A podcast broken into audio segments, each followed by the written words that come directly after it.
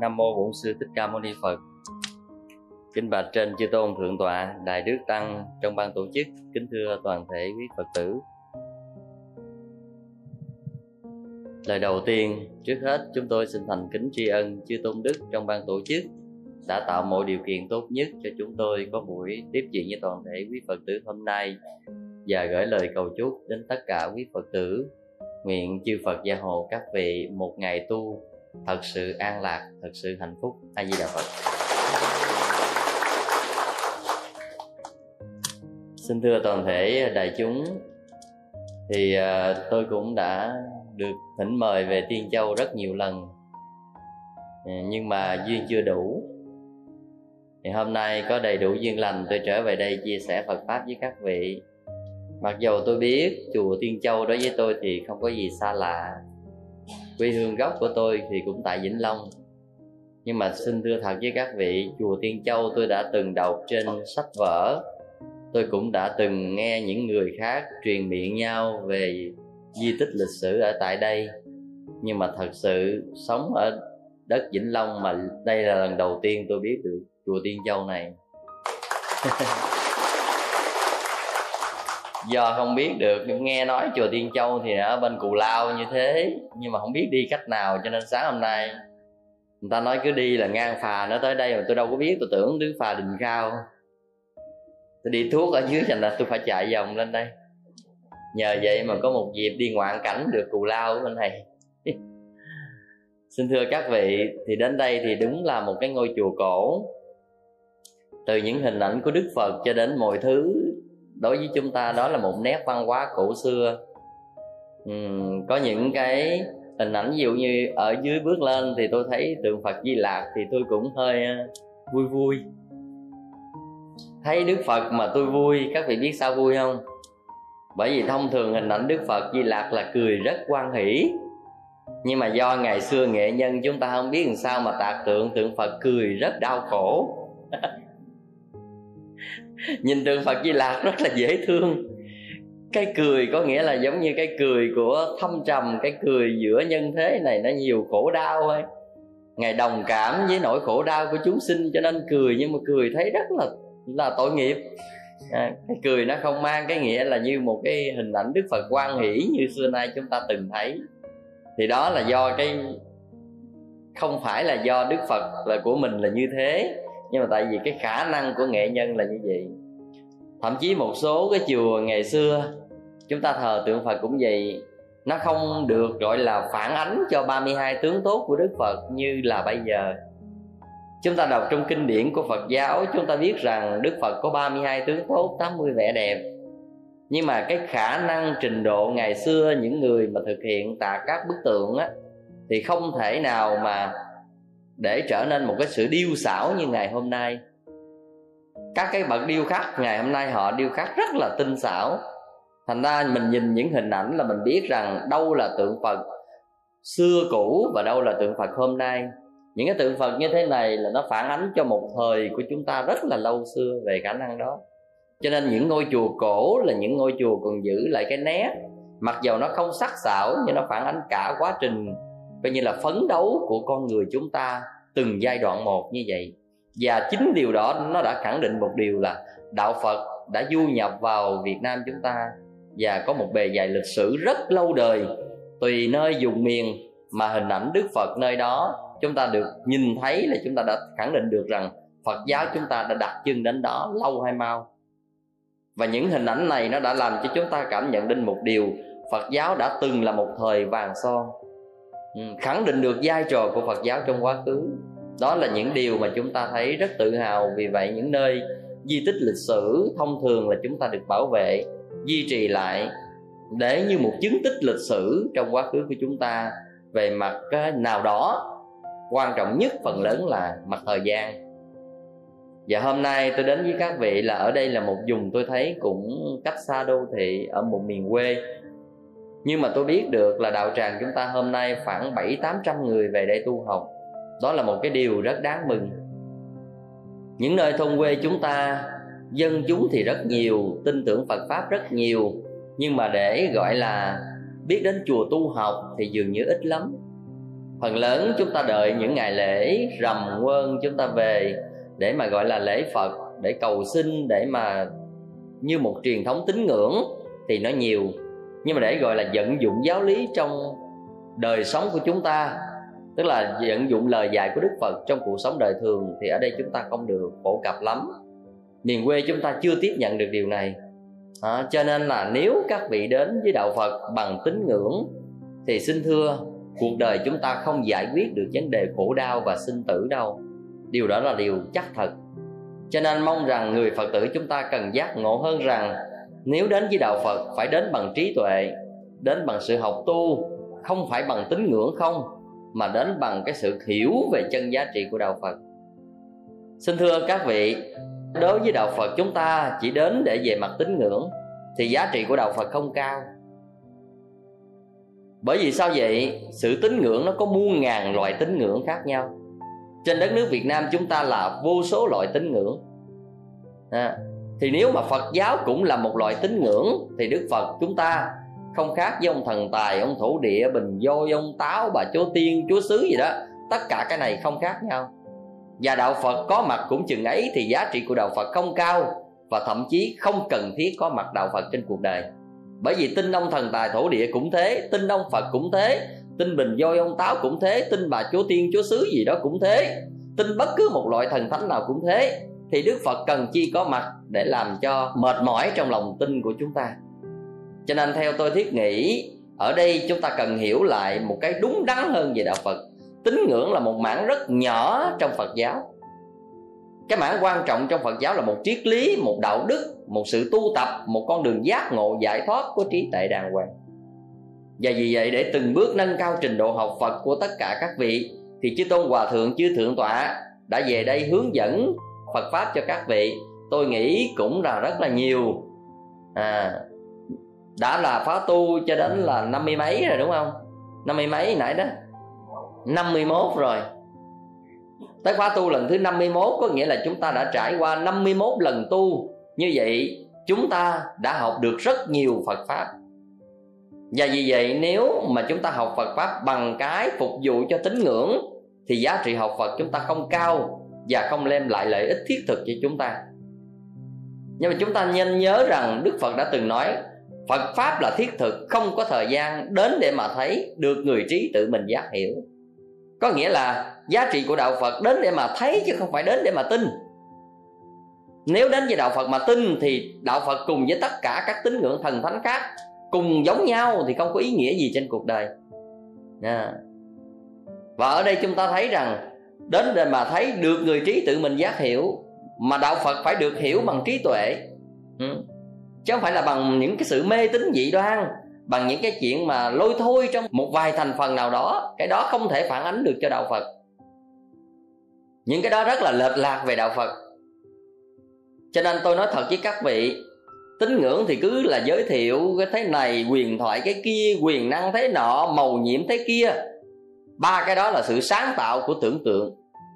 Một vài trường hợp, trùng hợp nào đó có một lý do rồi thổi phồng lên. Hôm nay thì đồn hình ảnh này, mai đồn hình ảnh kia.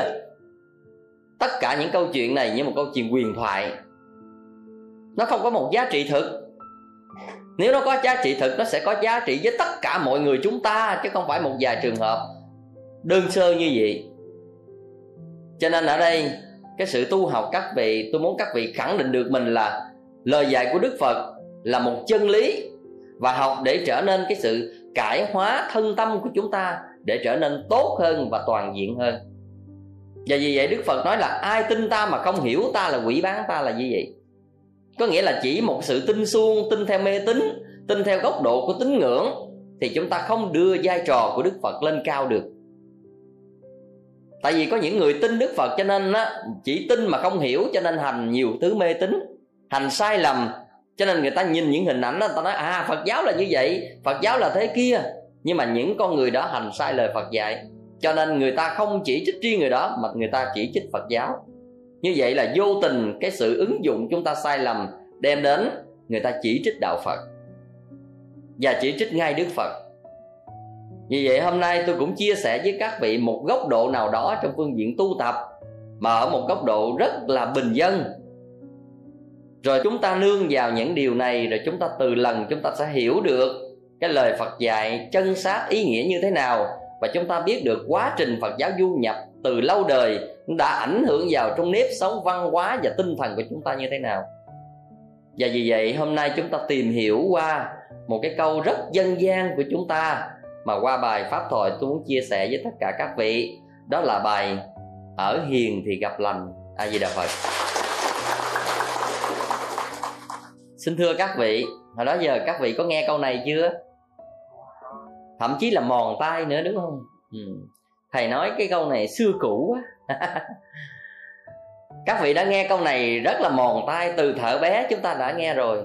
Bởi vì đây là một câu tục ngữ dân gian là những câu truyền khẩu đã được ghi lại bằng những kinh nghiệm qua quá trình lao động phấn đấu tu tập hay là những cái sáng tạo của chúng ta hay là sự tìm hiểu của chúng ta đã rất lâu đời. Cái gì nó đã trở thành tục ngữ là nó đã trải qua rất lâu đời.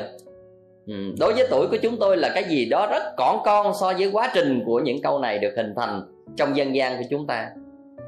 À, cho nên ở đây cái câu đó một câu đơn giản nhưng mà nó cho chúng ta hiểu rất là thâm thúy. Và trong câu này nó mang cả một ý tưởng nhân quả của đạo phật đã được lồng ghép trong này. Mặc dầu tự thân của câu đó không có nói gì về vấn đề nhân quả nhưng thật sự chính tự thân của câu đó nó đã phản ánh cho một tính chất nhân quả cơ bản. Không phải là phản ánh toàn diện nhưng mà là phản ánh rất cơ bản. Cái câu ở hiền gặp lành. À, cái câu này nó làm cho chúng ta cảm nhận rất là quen thuộc. Nhưng mà để hiểu đúng một vấn đề thì nó lại là một vấn đề khác. Xin thưa với các vị, cái câu ở hiền gặp lành là ai cũng thuộc và ai cũng biết. Nhưng mà câu này nó cũng làm lên một sự tranh cãi với xã hội, với dân gian cũng không phải là ít. Bởi vì thỉnh thoảng tôi từng nghe có những người phản ánh. Họ nói họ ở hiền mà họ đâu gặp lành đâu ở đây có ai có gặp tình trạng đó không?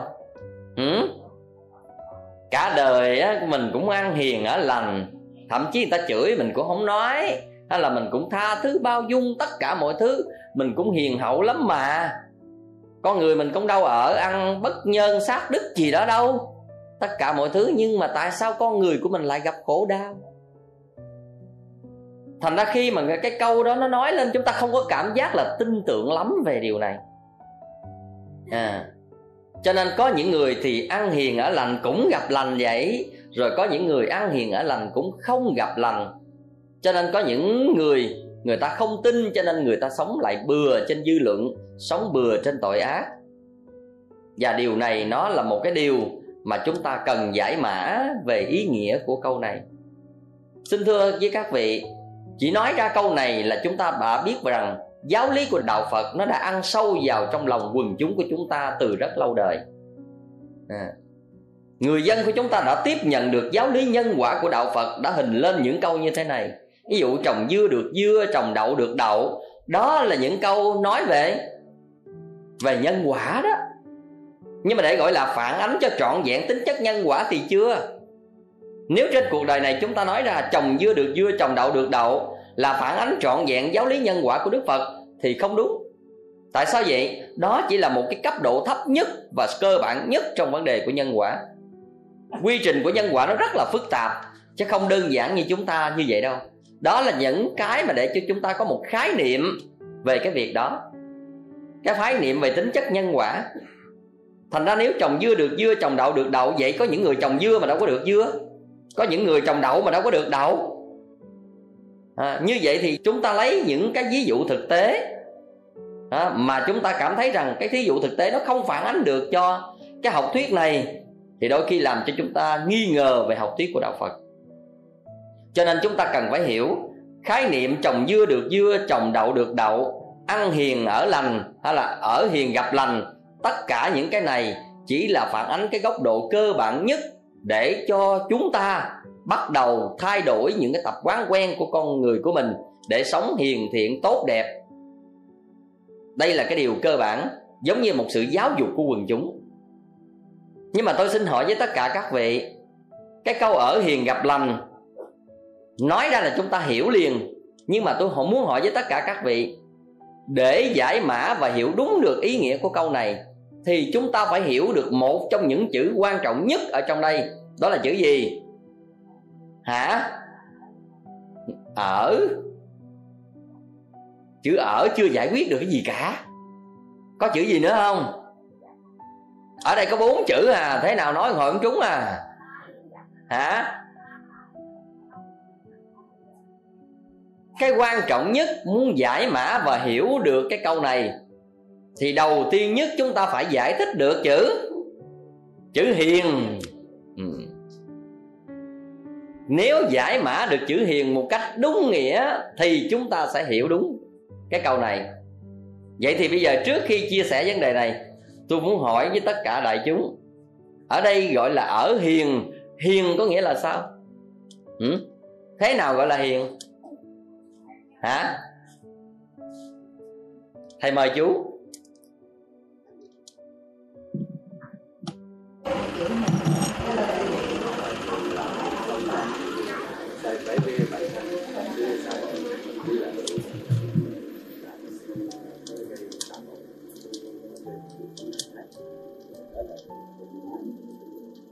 Ừ, ở hiền là không có làm gì sai quấy không làm ờ, tạo tội không có gây nghiệp ác. Ừ. cái câu này nói còn chung chung quá. Mặc dầu là ở đây tôi biết là nói ra chữ này ai cũng hiểu nhưng mà tôi muốn các vị hiểu một cái cách chính xác đúng nghĩa hơn. Còn ai có ý kiến khác không? Dạ thầy mời cô. Ở hiền mà cái con đó là mình phải có tâm từ bi thương mọi lời chúng sanh thương kẻ kẻ kẻ ác và kẻ kẻ người không sát sanh không hại vật nói chung là mình thương từ con người tới tới chớ vật rồi có kể kể cả thương thầy đúng không? Chứ thương tất cả chúng sinh bỏ thầy ra chưa phải là hiền đúng không? Thầy cảm ơn phát biểu của cô. Còn ai có một ý gì nữa không? Dạ thầy mời cô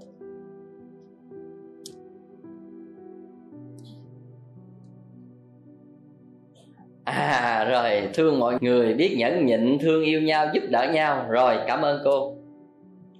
Xin thưa các vị, tất cả ở đây các vị đều hiểu được chữ hiền.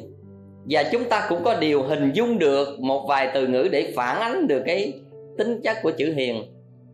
Nhưng mà chúng ta phải hiểu, có những quan điểm chúng ta hiểu nó chưa tới thành ra làm cho chúng ta không lý giải được vấn đề mà chính vì vậy cho nên ở hiền mà không gặp lành bây giờ tôi cho ví dụ. Cái này là chuyện thật thôi. Ngày xưa tôi có một cái người anh bà con. Cô, con của một cái người mà tôi gọi là bằng cô. Ừ. Thì anh này ảnh là người con út. Nhưng mà thật sự ảnh hiền đến độ mà ai muốn nói gì nói, ai muốn làm gì làm. Không ăn, không nói, không gì hết trơn trọi á ảnh đã có một đời vợ rồi, chính cái hiền quá đó của ảnh cho nên vợ bỏ. Cho nên lần thứ hai đó, gia đình mới đó, tìm mai mối mà tìm được một nơi để mà cưới vợ cho anh. Thì lúc đó đó, cái người cô này nè, trước khi đi qua bên bệnh để mà coi mắt, nạp tài hay gì đó, tôi không biết. Nhưng mà đi, tức là đi qua bên nhà, bên đàn gái, bên bên vợ sắp cưới đó. Thì trước khi đi á, là cái người cô này mới dặn mày mày tối ngày mặt mày chùa ủ hoài, ai mà gả con? Ha mày qua bên bển đồ này, kia kia nọ, mày nở nụ cười rồi mày tươi rồi với tất cả mọi người, chứ mày mặt mày chùa ủ chùa ủ gì đó. Ai mà chịu gả con cho mày? Thì nghe cô nói vậy cái tự nhiên ảnh qua từ đầu tới cuối nhăn răng nha từ lúc qua cho đến lúc về. Ảnh nhăn quăng hoài vậy đó. Như vậy thì tôi hỏi với các vị cái đó phải hiền không? Hả? Vậy cái đó là gì? Giỏi các vị giỏi cho chàng pháo tay đi. Chính cái chỗ này mà chỗ tôi muốn nói với các vị. Có những người nói ăn hiền có nghĩa là chọn đời ai chửi thì chửi mặc kệ nó. Không cần thiết gì hết trơn á. Ai muốn làm gì làm. À, ai muốn nói gì nói. Còn chuyện của ai không cần bận tâm. Không thế này thế kia tối ngày sống hiền cái kiểu đó. Rồi gọi là gặp lành. Lành ở đâu? Sống như vậy người ta gọi là sống khờ. Mình không biết phân định được cái thiện, cái ác, cái đúng, cái sai. Bản thân mình cũng không nỗ lực với tự thân hay là đóng góp gì cho cuộc đời, cho xã hội. Mà cái đó gọi là hiền, cái đó hoàn toàn không đúng với cái chữ hiền theo quan niệm của đạo phật cái đó một chữ khờ, hay là thụ động, hay là tiêu cực chúng ta phải hiểu vậy. Cho nên các vị thấy có những người suốt đời không làm gì tới ai, không động chạm tới ai mà sao người đó không có hạnh phúc? Và người đó cũng không được xã hội quan nghênh. Và người đó cũng chưa bao giờ làm được gì. Rồi người đó nghĩ rằng là mình sống như vậy là mình hiền thiện, mình tốt quá, tại sao là mình không gặp hạnh phúc, an vui? Mình không được trời ban hay là phật ban hay là được xã hội công nhận, quan nghênh này kia, cái nọ cái này là cái chúng ta cần phải để ý. Hiền mà như vậy là nó thuộc về khờ. Cái chữ hiền trong đạo phật, hiền phải là hiền trí. Chúng ta nên nhớ là như vậy. Cho nên ở đây chúng ta phân biệt rất rõ. Một con người tháo giác, thậm chí ăn nói mạnh mẽ, thậm chí xông xáo với mọi lãnh vực. Thậm chí có những người ta nói là nói tay bằng miệng miệng bằng tay. Nhưng chưa chắc người đó gọi là không hiền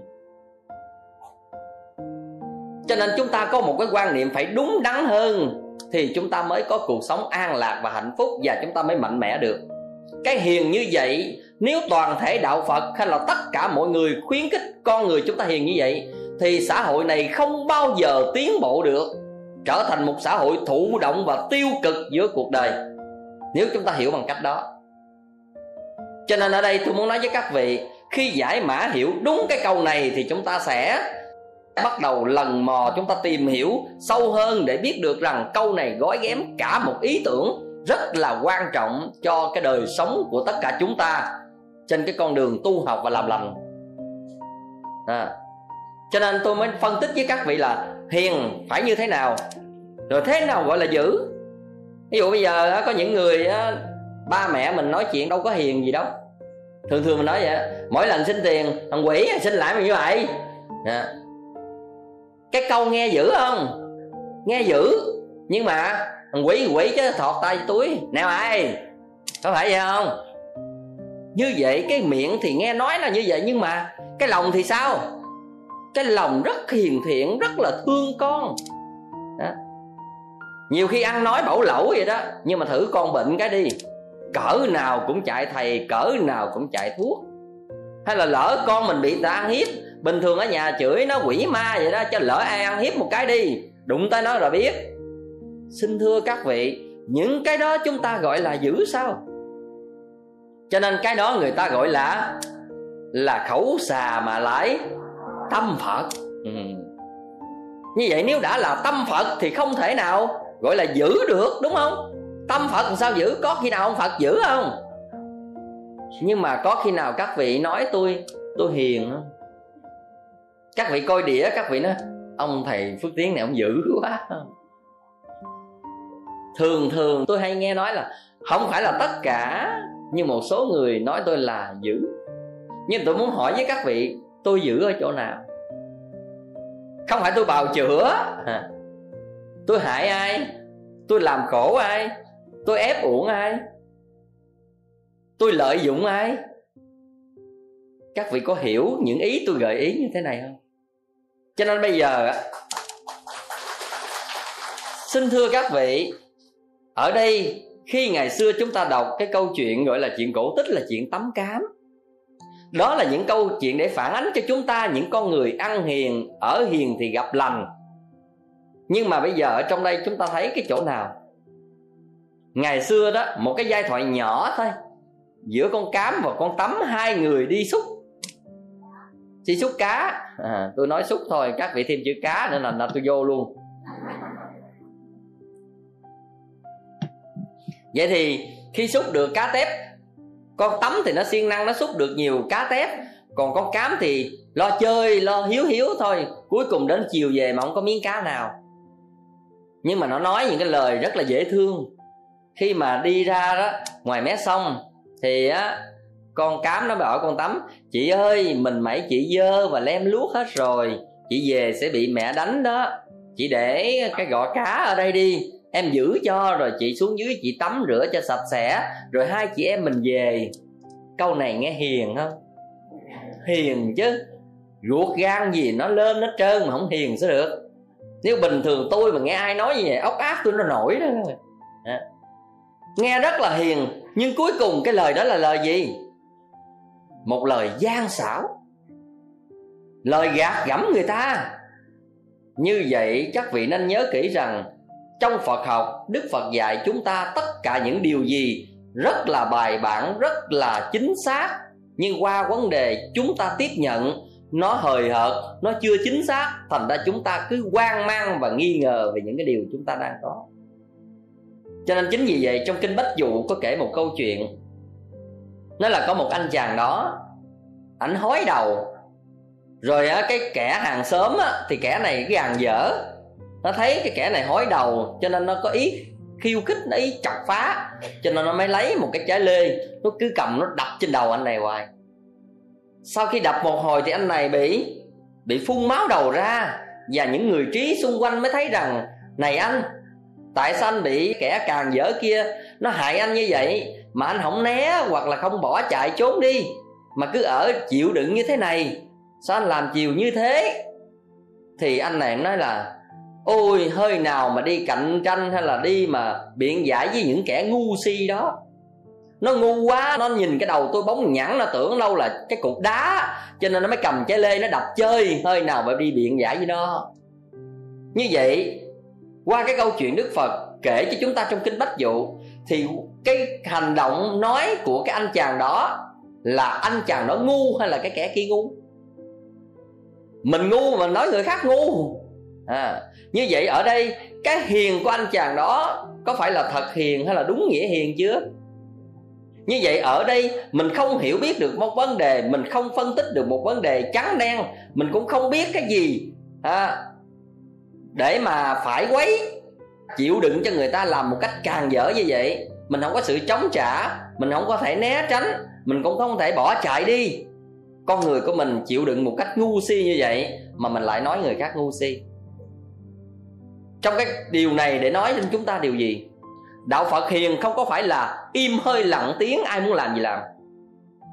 Các vị đừng nghĩ vậy là sai. Các vị nghĩ một ông thầy tu hay là ai đó, hiền có nghĩa là như cục đất vậy đó chúng muốn làm gì làm ai muốn chửi gì chửi. Các ngoại đạo muốn chà đạp gì chà đạp. Các vị hiểu vậy là sai lầm. Và nếu chúng ta là một thầy tu thôi mình tu mà mình nhường nhịn đi mình tha thứ đi. À, tất cả thôi ai làm gì làm. Nếu mình là một con người như lục bình trôi như vậy đạo phật trở nên bị những cái kẻ khác nó chà đạp và nó hại chết hết rồi. Quan điểm hiền của chúng ta như vậy là chết hết rồi thậm chí chúng ta tiếp nhận những giáo lý của đức phật không rõ ràng.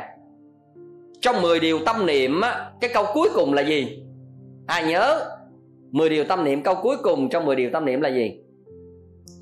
Quan ức không cần bày tỏ đúng không? Bày tỏ thì hèn nhát mà trả thù thì quán đối kéo dài. Khi nghe câu này cái mai này ai bị những cái điều mà sỉ nhục hay là điều hãm hại quan tình gì đó cái chúng ta nói sao? Thôi mà, quan ước không cần bày tỏ, đừng có nói. Để ở tù đi, đúng không? Mai này quan ước không cần bày tỏ, để chúng chửi đi, có phải vậy không? Mai này quan ước không cần bày tỏ, để thiên hạ cướp giật hết của mình đi. Chúng ta tiếp nhận học thuyết giáo lý của đạo phật như vậy, và quan niệm như vậy, chính chỗ đó mà để cho kẻ xấu nó đẩy đạo phật đi vào đường cùng.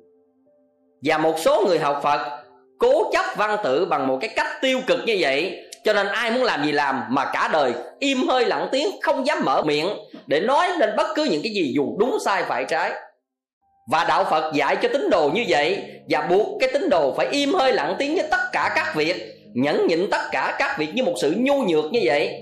Đạo phật dạy con người đi vào một cái chiều đường cùng như vậy để cho thiên hạ hãm hại mình như vậy. Cái quan niệm này các vị hiểu rất là lệch lạc. Các vị vô tình đã đẩy đạo phật đi vào trong một cái chuyện là để kẻ ác mà nó làm tàn, đây là các vị hiểu sai lời phật dạy rồi.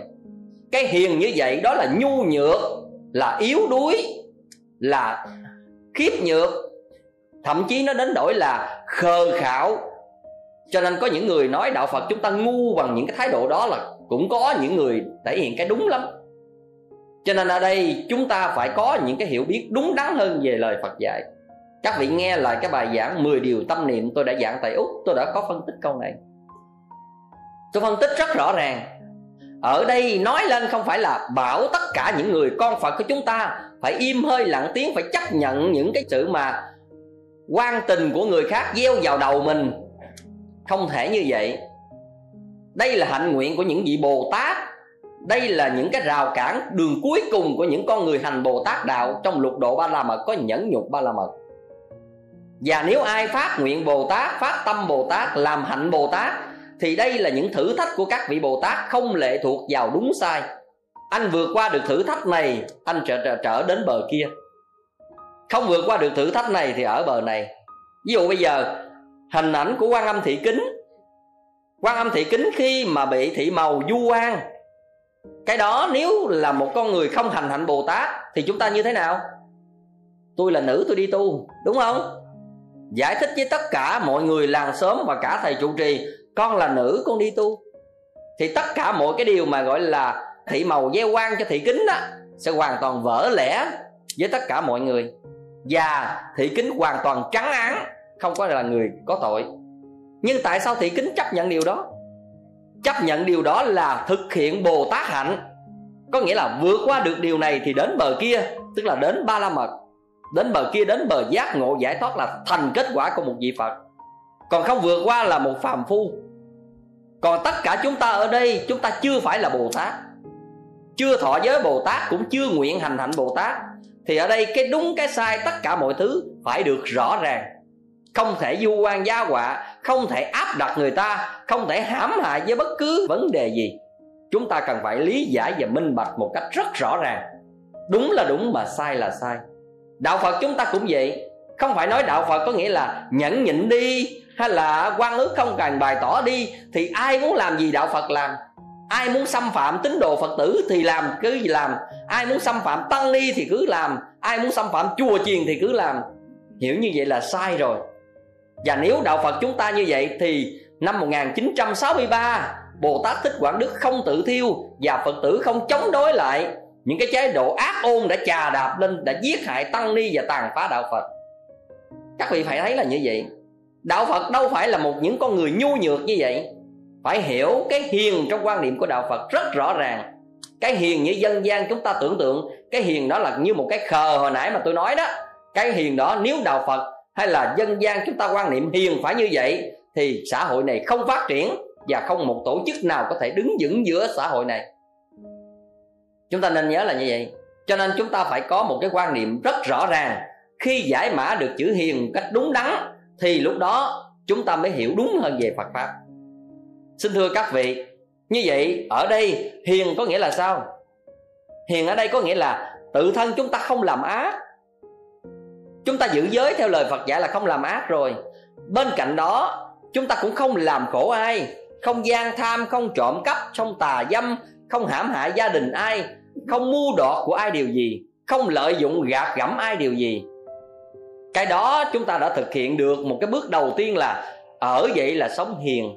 Hiền có nghĩa là chúng ta có khả năng ăn hiếp người ta, chúng ta có khả năng gạt gẫm người ta, chúng ta có khả năng để mà gian lận người ta. Nhưng bằng lương tâm đạo đức, chúng ta biết cái đó là sai, không đúng lời phật dạy, chúng ta tự hiểu bằng một cách có trí tuệ, biết và khả năng hơn mà không làm, cái đó mới gọi là hiền.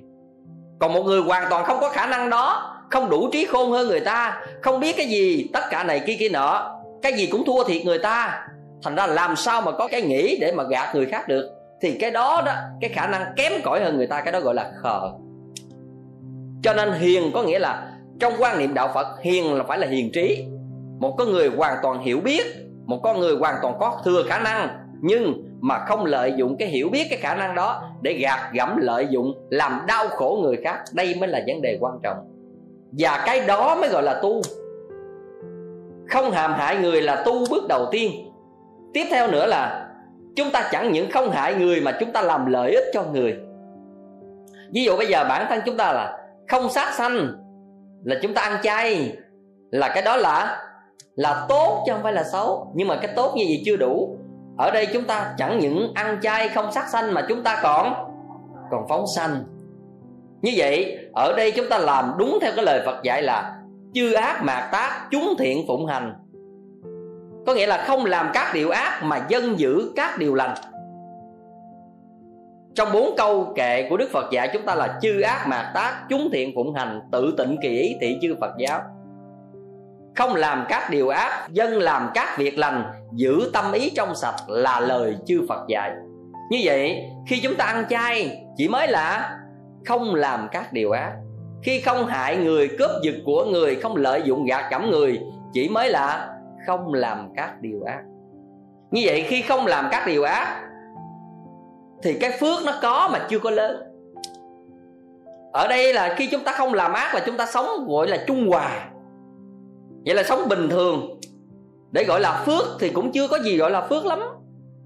Nhưng mà tội thì chúng ta không có làm tội. Các vị có hiểu cái này không? Như vậy, cái hiền ở mức độ đó là hiền ở cấp sơ đẳng nhất. Vậy thì sao? Siêng làm các việc lành hay là vâng làm các việc lành? Có nghĩa là không gian tham trộm cắp của người, mà còn còn bố thí, còn biết ban tặng cho người bắt đầu tăng trưởng phước báo hay không là từ những cái này. Còn chưa ăn cắp của người, chưa hẳn là có phước báo. Các vị có hiểu ra cái này không? Như vậy, cái hiền mà để gọi là tăng trưởng phước báo phải là cái hiền đó làm cái gì? Trước hết, có đủ khả năng để hơn người ta mà không hơn.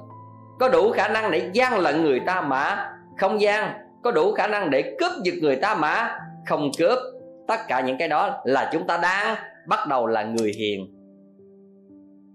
Và ở hiền như vậy, cái hiền chừng ấy thì chưa có cái gì để gọi là là tăng trưởng phước báo cả.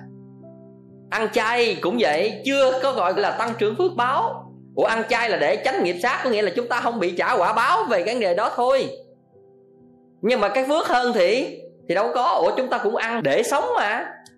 Còn cái phước từ trong ăn này, chúng ta kiếm ở đâu ra?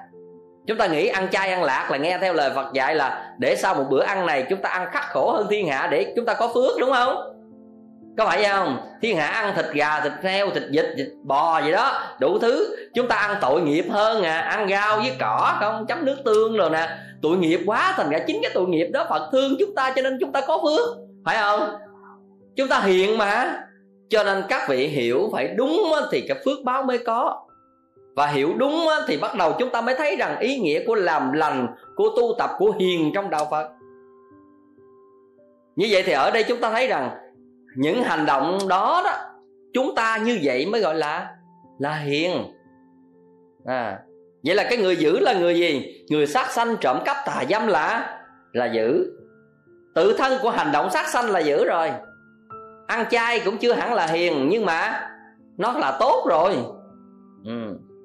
nhưng mà cái người sát sanh bắt đầu là giữ là sao vậy? Là bắt đầu giết hại sinh mạng của chúng sinh khác.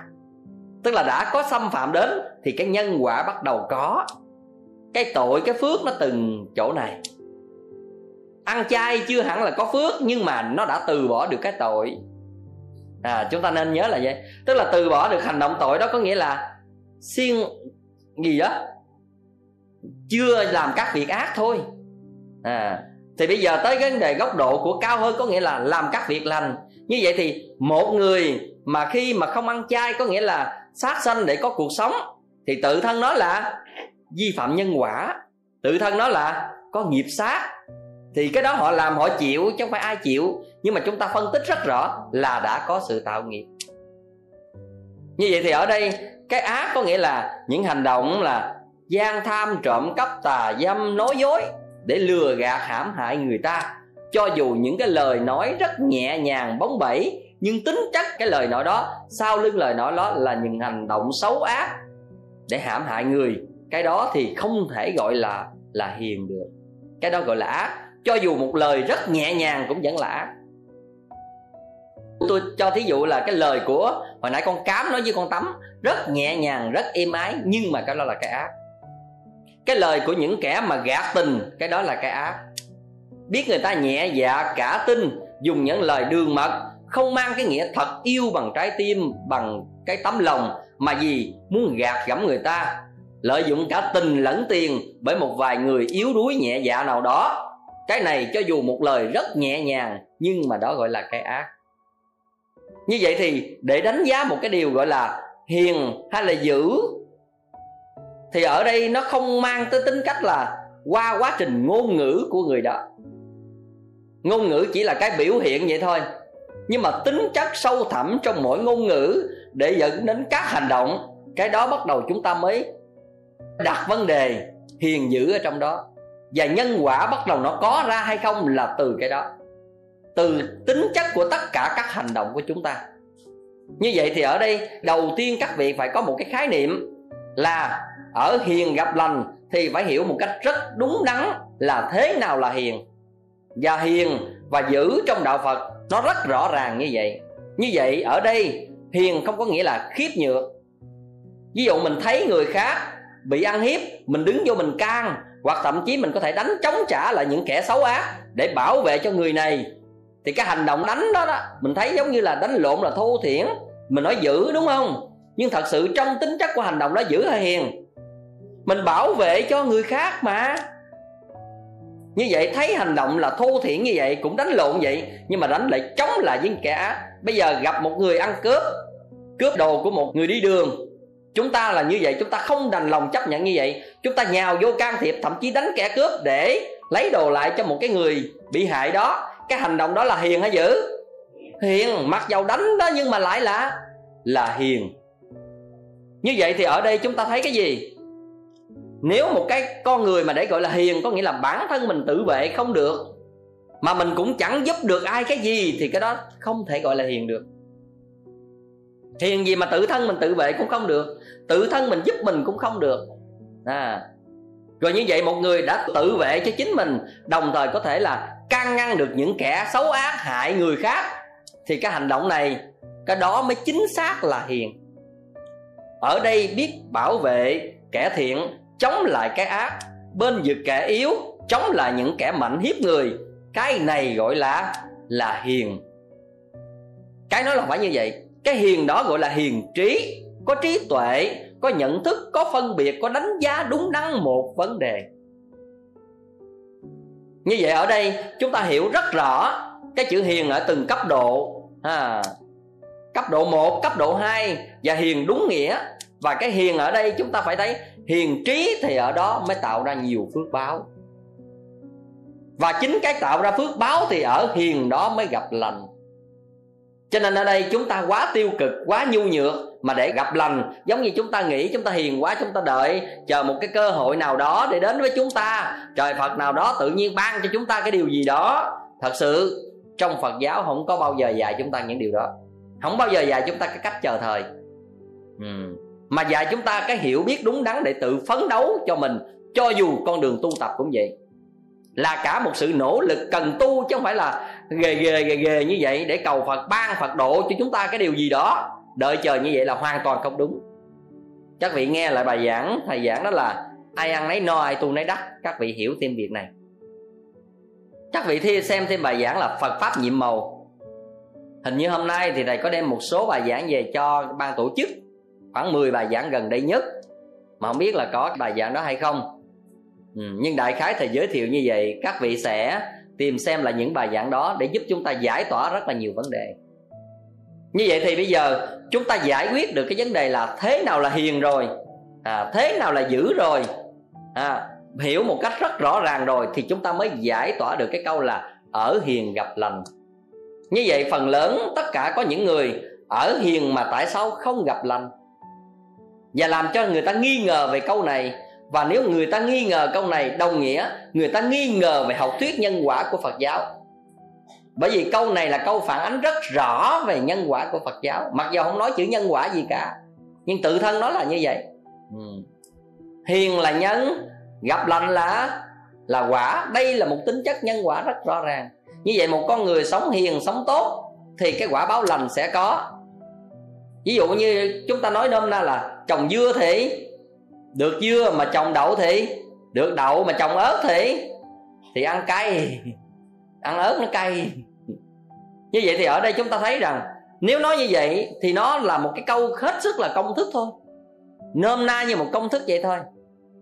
Vậy thì ở đây chúng ta trở lại vấn đề là, ở hiền gặp lành, nó giống như là trồng dưa được dưa, trồng đậu được đậu nhưng mà chỉ căn cứ trên nghĩa đen như vậy, như một công thức một cộng một bằng hai như vậy, thì không giải mã được vấn đề trong phật giáo về tính chất nhân quả. Các vị sẽ xem lại cái bài giảng là nhân quả bài học ngàn đời, hay là một bài giảng tôi giảng tại chùa Hoàng Pháp đó là gieo trồng hạt giống tốt. Hai bài giảng này sẽ giúp chúng ta lý giải được những điều mà tôi nói về vấn đề cấp độ 1 hay là cao hơn của tính chất nhân quả nếu tất cả những nhân quả mà chúng ta nói theo cái góc độ của của trồng dưa được dưa trồng đậu được đậu là chưa giải quyết được vấn đề trong xã hội. À, và nhân quả như vậy nó sẽ làm rất là tiêu cực và cho người khác rất là nghi ngờ. Vậy nghi ngờ điều đó có nghĩa là nghi ngờ cả phật giáo. Vậy ở hiền gặp lành thì chúng ta cũng cảm thấy rằng có những người ở hiền cuộc đời cũng sống hiền thiện mà không gặp lành và thậm chí bên cạnh đó có những người trong cuộc đời cũng làm những việc tốt nhưng mà lại không gặp được quả báo tốt. Có những người sống cho người ta san sẻ cho người ta cũng tốt đó nhưng mà cũng lại không gặp tốt. À, làm cho chúng ta cảm thấy băn khoăn trong cuộc đời này. À, nó có cái lý để gọi là ở hiền gặp lành hay không? Cho nên các vị biết vừa rồi có một cái cô nệ bên mỹ. Cô nói chuyện với tôi mà cô khóc khóc bằng một cách tức tưởi và uất ức. Con nói, thầy biết rằng tại sao gia đình con phải tan nát không? Cũng vì gia đình con có lòng từ bi quá mà cuối cùng gia đình con tan nát như vậy. Nói đến điều này là tôi sẽ cảm thấy rất cảm thông và tôi hiểu. Cũng vì sống tốt mà lại bị người ta hại. Cổ nói là trước khi cổ mà tan nát gia đình gia đình cổ là bán nhà hàng. Mà khi bán nhà hàng đó là cổ nói là rất là nhiều cơm thừa cá cặn. Tức là khi bán rồi đó, những người ăn không hết hoặc ăn chút bỏ đó, những cái phần thừa lại phần lớn trong nhà hàng phải đổ đi. Nhưng mà do một số người người ta không có công ăn việc làm, người ta nghèo đói, cho nên người ta xin những phần cơm đó. Thì nguyên tắc của nhà hàng là dứt phát không cho. Nhưng mà ở đây vì tình thương bắt đầu mới cho cho bằng cách là để những cái phần riêng đó, tức là những người nào mà ăn còn dư lại, người ta để riêng như vậy, thì để cái những người mà người ta đến lấy bằng một phần nó cho sạch sẽ chứ không đổ chung với những cái cái cái, cái đồ mà đem đổ. Thì cái người đến lấy hàng ngày như vậy á thì đó là những cái nhóm này trong đó nó có những người hút ma tí xì ke đó. Thì khi nó đến lấy từng ngày như vậy á thì nó mới làm quen với gia đình. Mới đầu thì đến lấy một cách rất là là khiêm tốn và nó nhát. Tại vì mới cũng sợ cũng có khoảng cách. Nhưng lần lần rồi á gần gũi hơn rồi tất cả mới mới có tính cách là nói chuyện qua lại. Thì trong quá trình nói chuyện qua lại đó thì chồng của cổ là một trong những người trong chủ nhà hàng đó, đó mới tiếp cận với những người này. Khi tiếp cận rồi các vị biết rằng điều duy nhất là những người này bắt đầu đầu độc tiêm nhiễm cách gì đó để mà cho ông này nghiện ma túy. Khi nghiện ma túy là bắt đầu mới dẫn đến sự tan nát và đổ vỡ một gia đình. Và từ đó cổ mới hận từ đó cổ mới hận. Cổ mới suy nghĩ là tại sao cổ là thương người? Cổ thấy những người khó khổ như vậy cổ rất là thương. Nhưng mà tại sao cái tình thương của cổ cổ ban tặng như vậy cổ lại không được hưởng những điều tốt đẹp từ hành động của cổ cho nên cái lời đầu tiên của cổ nói với tôi là, vì con sống tốt mà con đau khổ như thế này. Cho nên có những cái người ta đưa ra, chúng ta cảm thấy rằng ngờ vực và thật tình mà nói trong cuộc đời, nếu trên vấn đề thực tế chúng ta không có một cái tầm nhìn sâu, thì ai cũng như vậy cả. Cho nên ở đây, trên cuộc đời, những vấn đề chúng ta cần phải giải mã. Có nghĩa là, có những khi làm tốt, tại sao không đem đến cho chúng ta một kết quả tốt đẹp? Mà lại có những người sống ác, nhưng mà họ lại hạnh phúc, họ lại nhẫn nhơ, họ lại tự tại như thế. Chúng ta phải giải mã được những cái này. Bằng không, tất cả những sự tu tập của chúng ta mà bị hoang mang và nghi ngờ thì chúng ta không thể tu tập được. Và nếu chúng ta theo đạo Phật, để chúng ta chấp nhận sự thua thiệt đó, chúng ta cũng không thể theo đạo Phật được. Xin thưa với các vị, tôi dám nói cam đoan rằng 90 đến 95% những người đến với Phật giáo là cầu sự bình an và hạnh phúc. Khả năng cầu giải thoát chỉ 50% trong đó là tối đa. Tôi nói thật với các vị như vậy mỗi một cái dịp rằm lễ quân hay là đầu năm gì đó, tất cả những người đến chùa, các vị hỏi hết đi. Họ đến chùa, họ vì cầu giải thoát, hay là đến chùa lại phật cúng chùa đầu năm để mong cho mình được bình an, hạnh phúc. Cái khả năng tìm cầu giải thoát, nếu trong khóa tu như thế này, tôi nghĩ chắc tương đối cao hơn. Thứ nhất là khóa tu là một trong những người đã từng có độ tuổi, là trải qua những quá trình đắng cay ngọt bùi của cuộc đời rồi những người này đã cảm nhận thấm thía rồi. Bây giờ có ý niệm tu giải thoát. Những thành phần nhất trong khóa tu nó có tương đối nhiều hơn. Còn nếu mà tính qua bình quân phần trăm trong xã hội của chúng ta, thì xin thưa thật với các vị, những người tìm đến đạo phật để tìm cầu con đường giải thoát không nhiều, mà tìm đến được sự phù hộ của đức phật để ra được được bình an, tai qua nạn khỏi để có cuộc sống tốt đẹp hơn. Tất cả những cái này không sai chúng ta đến đạo phật, chúng ta cầu được bình an, hạnh phúc, gia đình, con ngoan, trò giỏi. Sai hay đúng? Hả? Sai hay đúng? Ai nói sai đưa tay lên này? Vậy ai nói đúng đâu đưa tay lên này? Rồi những người không đưa tay là gì? Hả? Cái này là cái mà chúng ta cảm thấy sai cũng không dám nói sai mà đúng cũng không dám nói đúng. Cái này là hiền nữa à rồi đó ở hiền kiểu này gặp lành đó nghe. Xin thưa với các vị, Tất cả những người Phật tử hay những giới bình dân tín ngưỡng Phật giáo Đến chùa, Cúng chùa cầu nguyện cho mình được bình an, tai qua nạn, khỏi con ngoan trò giỏi, Tất cả cái này là không sai. Nó không sai gì cả. Ước mơ cho chúng ta được điều đó, Không có gì gọi là đáng trách cả. Một con người trong cuộc đời sống như vậy mà không mong cầu cho mình được bình an, hạnh phúc thì người đó mới có vấn đề. Ừ. còn tất cả mọi người chúng ta cầu nguyện cho mình được bình an, hạnh phúc, tất cả mọi thứ là bình thường. Nó không cao thượng như những con người giải thoát, nhưng nó là một cái hết sức bình thường. Nhưng mà ở đây, chúng ta cầu mà không được mà để chúng ta thối tâm rằng Phật không linh thì đó là một vấn đề khác. Ừ. Cho nên tôi mới nói với các vị đến với phật pháp ở dưới góc độ của bình dân cứ cầu nguyện. Cứ cầu nguyện cái gì đó cũng được bình an tai qua nạn khỏi à, thế này thế kia. Con cái thi đậu hay là buôn bán gì được tốt à, tất cả những cái đó bày tỏ nguyện vọng ước mơ. Cái đó không sai bao giờ. Nhưng mà chúng ta phải hiểu bày tỏ nguyện vọng đó còn được hay không, chúng ta phải căn cứ vào cái phước báo của chúng ta. Chứ nếu mà cầu mà được như vậy, trên cuộc đời này ai đau khổ? Và sự có mặt của đức phật, mà đức phật có khả năng để làm cho tất cả chúng ta được điều đó thì chúng ta khỏi cần cầu. Nếu đức phật có khả năng làm được điều đó bằng cái quyền năng của đức phật, thì cần gì chúng ta cầu? Và nếu mà cầu mà được như vậy, thì cả trần gian này ai đau khổ?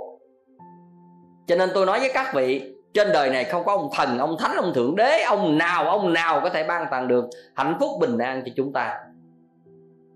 Tất cả chúng ta bằng sự tín ngưỡng mà ra thôi. Còn bình an được hay không phần lớn do sự cố gắng của chúng ta và phước báo từ một đến nhiều đời của chúng ta.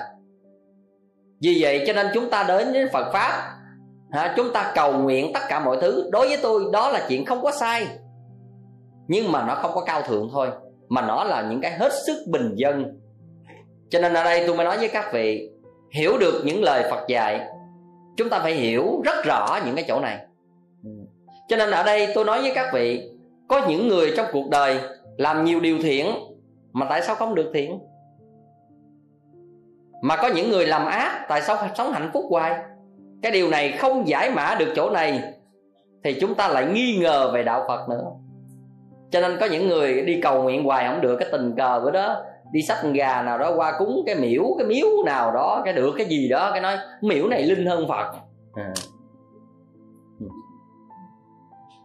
Cho nên ở đây tôi thấy rằng nhiều điều á, trong xã hội rất là phức tạp. Cho nên thiên hạ cứ cãi nhau hoài là vậy.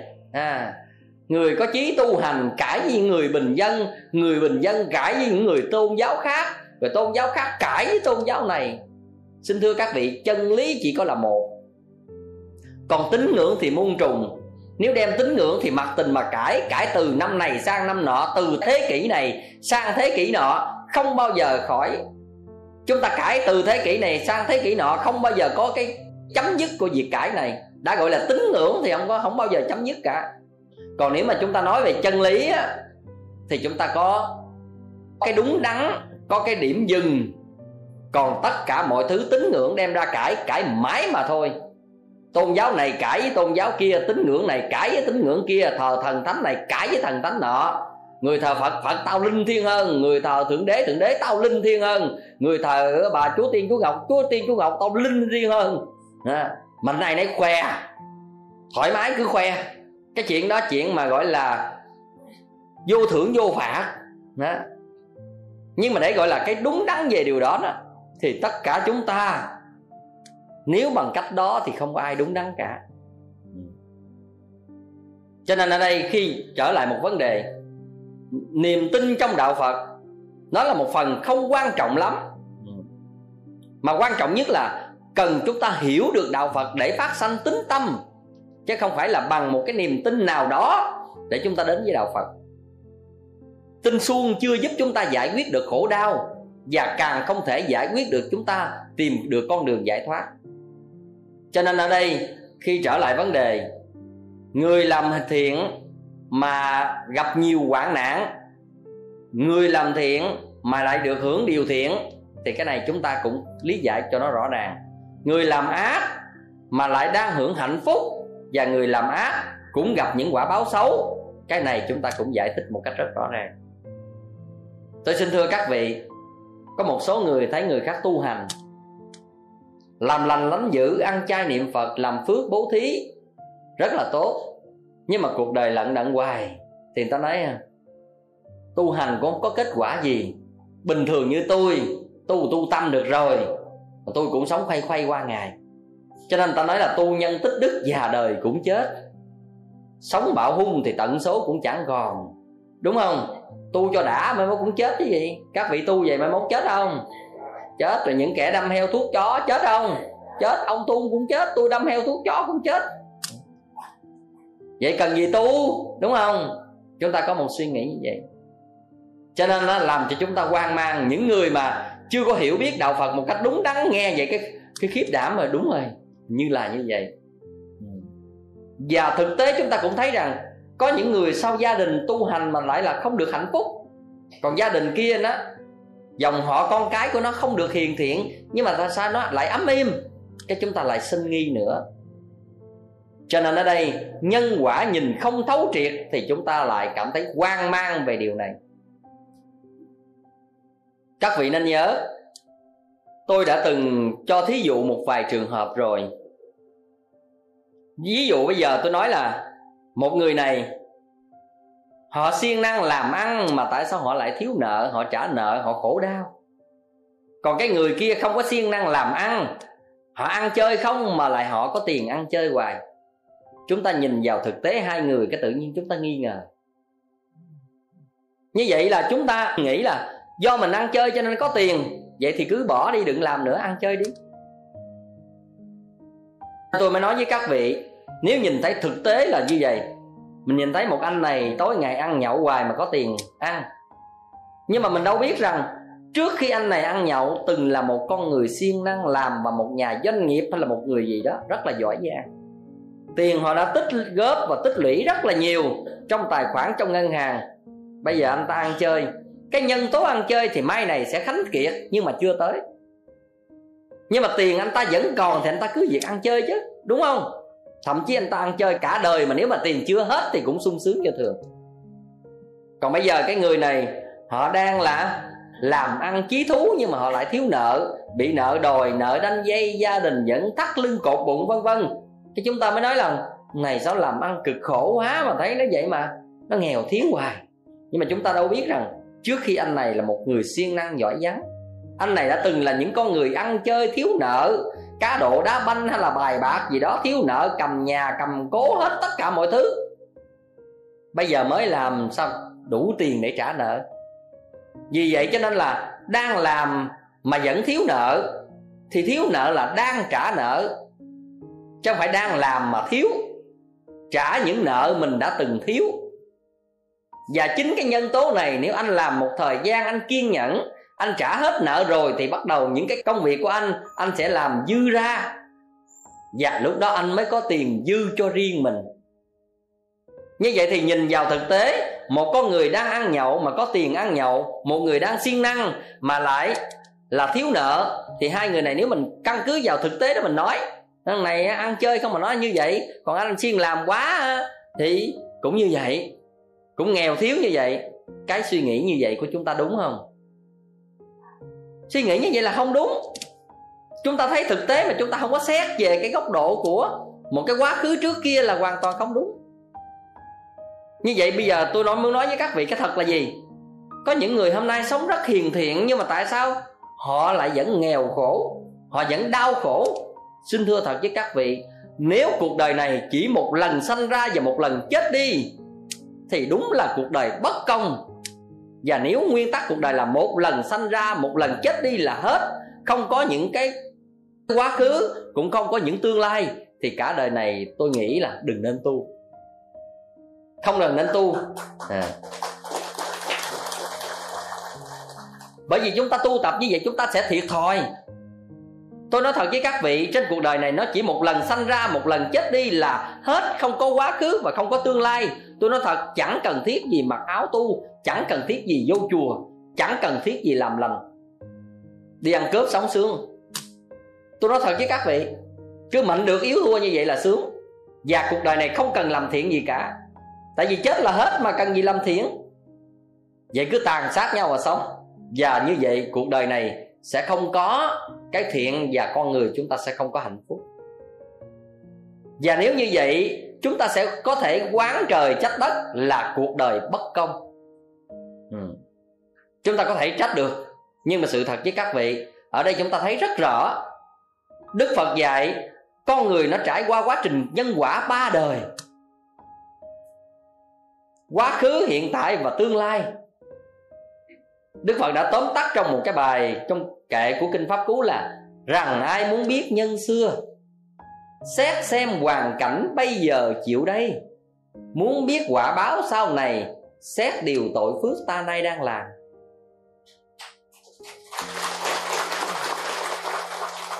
Như vậy thì bây giờ đức phật giải rất rõ rằng ai muốn biết nhân xưa, tức là biết mình là những gì của quá khứ, thì phải xem những gì hiện tại của mình.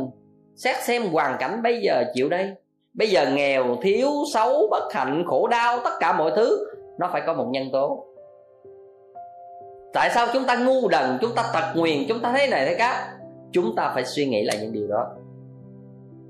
Nhưng mà tất cả mọi cái này đều vô thường. Hạnh phúc và đau khổ là vô thường. Bởi vì nó đi theo quy luật của nhân quả, cho nên không ai hạnh phúc hoài, cũng như không ai đau khổ hoài. Những khi chúng ta có phước, chúng ta sẽ hưởng hạnh phúc. Nhưng mà khi quả hay là phước hết, chúng ta sẽ hưởng đau khổ. Đó là một quy luật mà không ai can thiệp vào hạnh phúc và đau khổ này được. Cho nên ở đây, chúng ta thấy rằng, nếu đã góc độ chúng ta nhìn là có quá khứ, có hiện tại, có tương lai, là quy luật của cuộc đời. Chúng ta có một quan niệm là chết là hết, đó là quan niệm của kệ chúng ta. Cái đó là cá nhân của chúng ta. Trên nguyên tắc này, chúng ta có quan niệm như thế nào là tùy chúng ta, còn nguyên tắc này, cuộc đời nó là như vậy nó đi theo quy luật của nhân quả của nó là như vậy. Nó không lệ thuộc vào cái biết hay không biết của tất cả chúng ta. Cho nên các vị thấy rằng, những người ở hiền mà chưa gặp lành có nghĩa là quả báo ác là rất nhiều. Hiện tại chúng ta đang sống hiền, nhưng quá khứ chúng ta có nhiều nghiệp ác. Ví dụ bây giờ cái chuyện vừa rồi chúng ta thấy là ở Trung Quốc có đăng một bài báo là một ông thầy trụ trì của hai ngôi chùa ở Trung Quốc mà bị kết án tử hình. Khi chúng ta nghe nói như vậy, chúng ta thấy có kỳ không? Rất là kỳ. Nhưng mà khi chúng ta đọc trong nội dung bài báo, chúng ta mới thấy rằng trước khi ông này đi tu là ông này đã cùng với một nhóm giết người cướp của. Sau đó mới chạy, trốn với pháp luật. Rồi đi về một vùng thật xa xôi nào đó, rồi mới hối hận ăn năn những hành động của mình. Lúc đó mới đi tu và khi tu một thời gian sau này rồi luật pháp truy tố ra được, thì cuối cùng mới kết án tử hình ông. Nhưng mà vì ông có một sự thay đổi, cải thiện một cách tốt đẹp và thành khẩn, ăn năn những sai lầm của mình, cho nên tòa quản lợi hai năm trước khi kết án tử hình. Như vậy thì bây giờ chúng ta nhìn thấy rất rõ hiện tại là mình thấy ông này là tu và trụ trì hai ngôi chùa, mà tại sao bị kết án tử hình vô lý, đúng không? Làm gì có chuyện đó, ông tu ông phải hiền thiện, ông phải tốt đẹp. Ông thế này thế kia chứ tại sao lại như vậy? Nhưng thật sự quá trình ông tu hoàn toàn tốt đẹp. Nhưng mà trước khi tu là nhân quả của ông đã gây thì cũng phải trả chứ không có cách nào khác.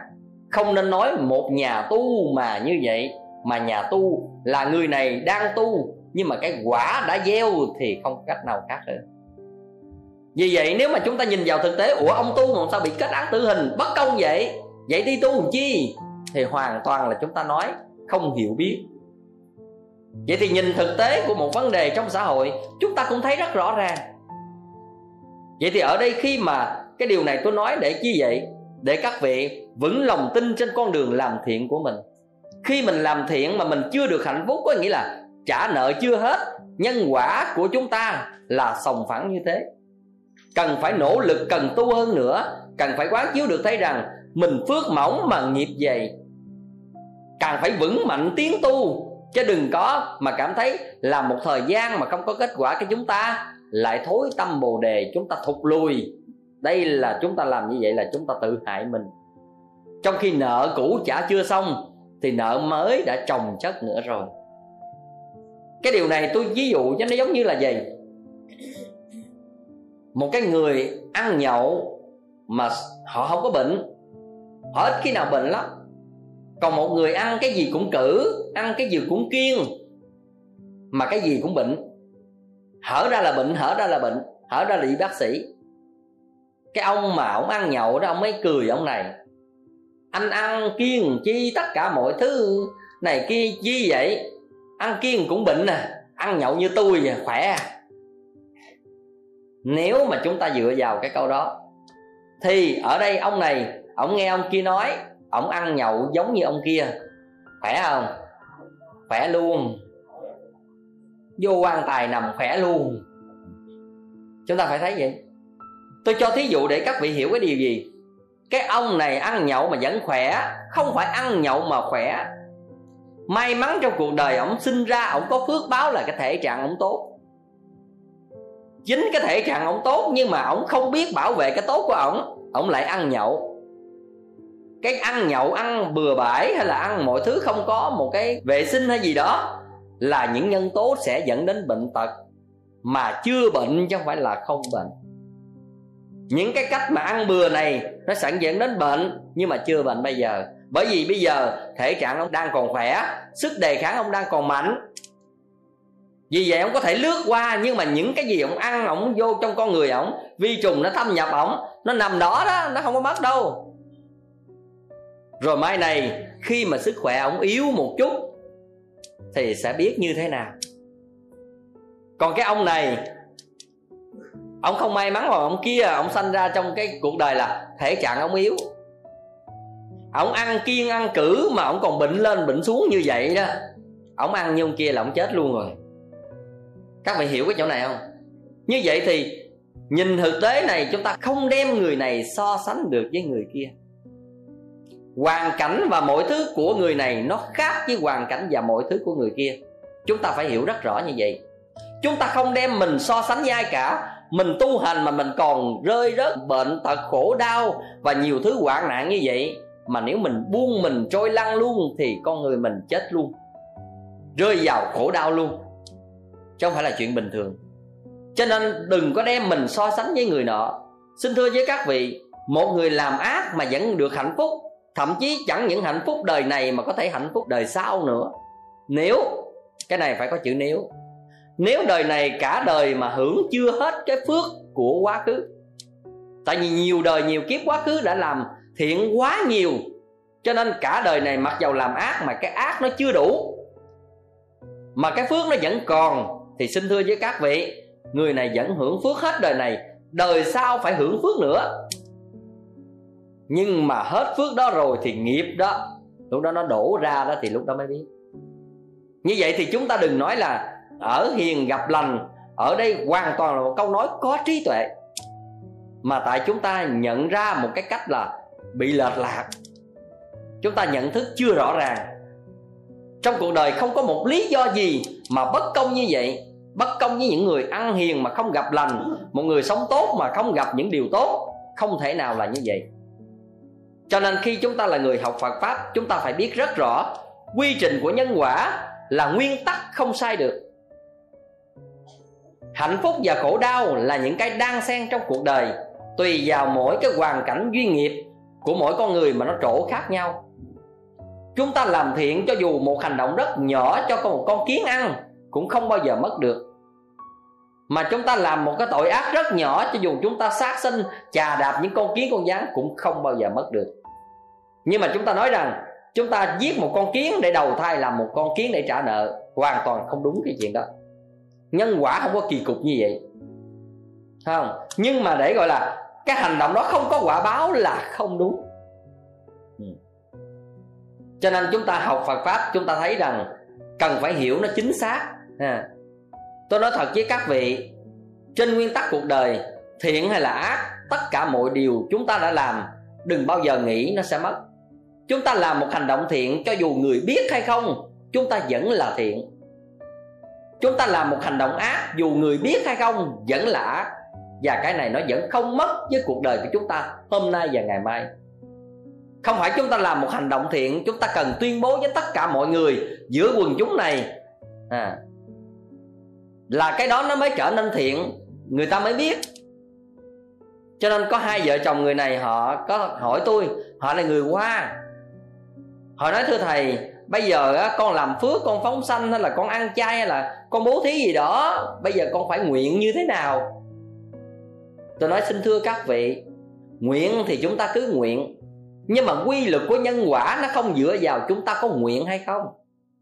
Cũng giống như chúng ta ăn một món ăn, chúng ta có nghĩ nó bổ cái chỗ nào trong cơ thể không? Không, nhưng mà nguyên tắc của món ăn không phải là chúng ta không nghĩ nó bổ, rồi cái nó không có bổ dưỡng gì cả. Có phải là do chúng ta ăn mà chúng ta không nghĩ nó bổ cho nên nó nó mất tiêu hết không? Không. Cho nên ở đây, một món ăn chúng ta ăn vào cơ thể chúng ta có nghĩ nó bổ ở đâu hay không? Đó là suy nghĩ của chúng ta. Còn trên nguyên tắc, nó bổ cái gì là quy luật của chính nó? Nó không có lệ thuộc vào cái nghĩ của chúng ta. Có hay không là tự thân của nó nó tròn đủ trong cơ thể của chúng ta? Cũng vậy, những hành động thiện chúng ta làm trên cuộc đời, chúng ta đã làm rồi, tuyệt đối không bao giờ mất. Chúng ta có hồi hướng hay không? Chúng ta có nguyện hay không? Đó là việc của chúng ta. Trên nguyên tắc cho dù một hành động đó chúng ta không nghĩ tới mà chúng ta làm thiện, thì cái thiện này nó vẫn đến với chúng ta một cái quả báo hoàn toàn tương đương với những hành động chúng ta làm. Hoàn toàn tương đương với những tâm niệm của chúng ta làm. Xin thưa các vị, cho dù các vị cúng chùa một cái gì đó, các vị nguyện hồi hướng cho tất cả pháp giới chúng sinh đều thành phật. Không phải do một nải chuối này mà tất cả chúng sinh đều thành phật hay là chúng ta đem đến chúng ta trúng chùa 100 ngàn, chúng ta hồi hướng cho tất cả mọi người đều hết khổ. Không phải do chúng ta hồi hướng mà 100 ngàn này làm mọi người hết khổ. Nhưng mà tất cả những nguyện hồi hướng của chúng ta, nó là cái cách để điêu luyện con người của mình trở nên mở rộng lòng. Tức là hành động tốt, một cái việc làm gì đó, chúng ta luôn nghĩ đến chúng sinh, luôn nghĩ đến người khác để tập cho chúng ta mở rộng lòng từ. Và chính cái từ tâm chúng ta trải rộng cho nên công đức từ những hành động đó nó được nhân lên bằng những tâm lượng của chúng ta. Mà người ta khuyên rằng chúng ta đừng có nguyện gì cho ta là vậy. Không phải không nguyện cho ta mà ta không được. Không phải chúng ta đem cúng chùa 100 ngàn, Chúng ta nguyện cả pháp giới chúng sinh. Thì cả pháp giới chúng sinh này chia ra cái phước của 100 ngàn, Còn chúng ta không có gì. Không bao giờ có những chuyện đó. Nguyên tắc chúng ta cúng là chúng ta hưởng còn nguyện đó là cái việc chúng ta thực tập cho tâm lượng chúng ta trở nên lòng đại bi rộng lớn. Không có một chút nào để mất nhờ cái tâm lượng chúng ta rộng lớn mà cái một trăm ngàn đó, cái phước đó nó được nhân lên chứ không phải làm mất. Còn chúng ta bằng cái tâm nhỏ hẹp của phàm phu, hồi hướng người ta sợ mất. Cho nên là cúng chỉ hồi hướng cho tôi thôi, không dám cầu người khác. Có phải không? Ừ đi cúng chùa, đi cầu nguyện, cái tất cả mọi việc làm phước chỉ hồi hướng tôi thôi, cái gì cũng tôi thôi. Nguyện này cho tôi, nguyện nọ cho tôi, tất cả cho tôi. Còn người khác kệ nó. Đâu dính dáng gì tới tôi đâu. Cho nên ở đây nhiều người nghĩ là hồi hướng cho người khác sợ cái phước mình nó mất đi. Xin thưa các vị, chính cái hồi hướng cho người khác mà công đức mình nó được nhân lên rất nhiều lần mà mình không biết. Cho nên bằng tâm phàm phu, ích kỷ, hẹp hòi. Cho nên chúng ta mới cảm thấy những điều đó như vậy đây là một câu chuyện mà chúng tôi đã từng kể cho tất cả các vị. Nghe về câu chuyện của ngài triệu châu với một bà già đó. Chắc chắn ở đây các vị từng nghe rồi, đúng không? Một bà già đó bà đến bà gặp ngài triệu châu là một thiền sư. Bà mới nói, bạch hòa thượng, cuộc đời của con làm thân nữ mệt mỏi, nhiều thiệt thòi, nhiều đau đớn. Cho nên cả cuộc đời con làm người nữ con đã hiểu rồi. Cho nên hôm nay con xin nhờ hòa thượng chú nguyện và làm thế nào để giúp cho con được thoát khỏi nữ thân. Thì hòa thượng chịu châu mới nói, được rồi, cái chuyện này dễ mà, bà theo tôi lên chánh điện. Lên chánh điện rồi, hòa thượng đốt nhang, hòa thượng đưa bả vào, hòa thượng dặn dày này bà lão, tôi nguyện như thế nào thì bà nhớ nguyện theo tôi như thế ấy. Bà lão gật đầu. Thì ngài triệu châu ngài mới nguyện trước ngài nói, nguyện mười phương ba đời chư phật chứng giám cho con. Hôm nay con tên tuổi họ đó đó. Với cái thân phận người nữ này nhiều đau khổ bệnh tật con hiểu hết rồi. Cho nên hôm nay con phát nguyện. Con nguyện làm sao cho cả chúng sinh trong pháp giới này mà ai là người nữ đó, thì họ được thoát khỏi thân nữ đừng khổ đau như con. Còn riêng bản thân con con sẽ chịu đựng hết tất cả nỗi đau mà người nữ trên trần thế mang phải hòa thượng nói vừa tới đó cấm bà khiêu hòa thượng. Hòa thượng, ông có lộn không? Hồi nãy tôi nói với ông rất rõ là tôi nguyện cho bản thân tôi được cái này, được cái kia. Còn chúng sinh có cái gì nó mặc kệ nó chứ không xong bắt tôi chịu. À. lúc đó ngài triệu châu mới quay qua, xá bà lão ông xá. Bà mang thân nữ suốt đời rồi.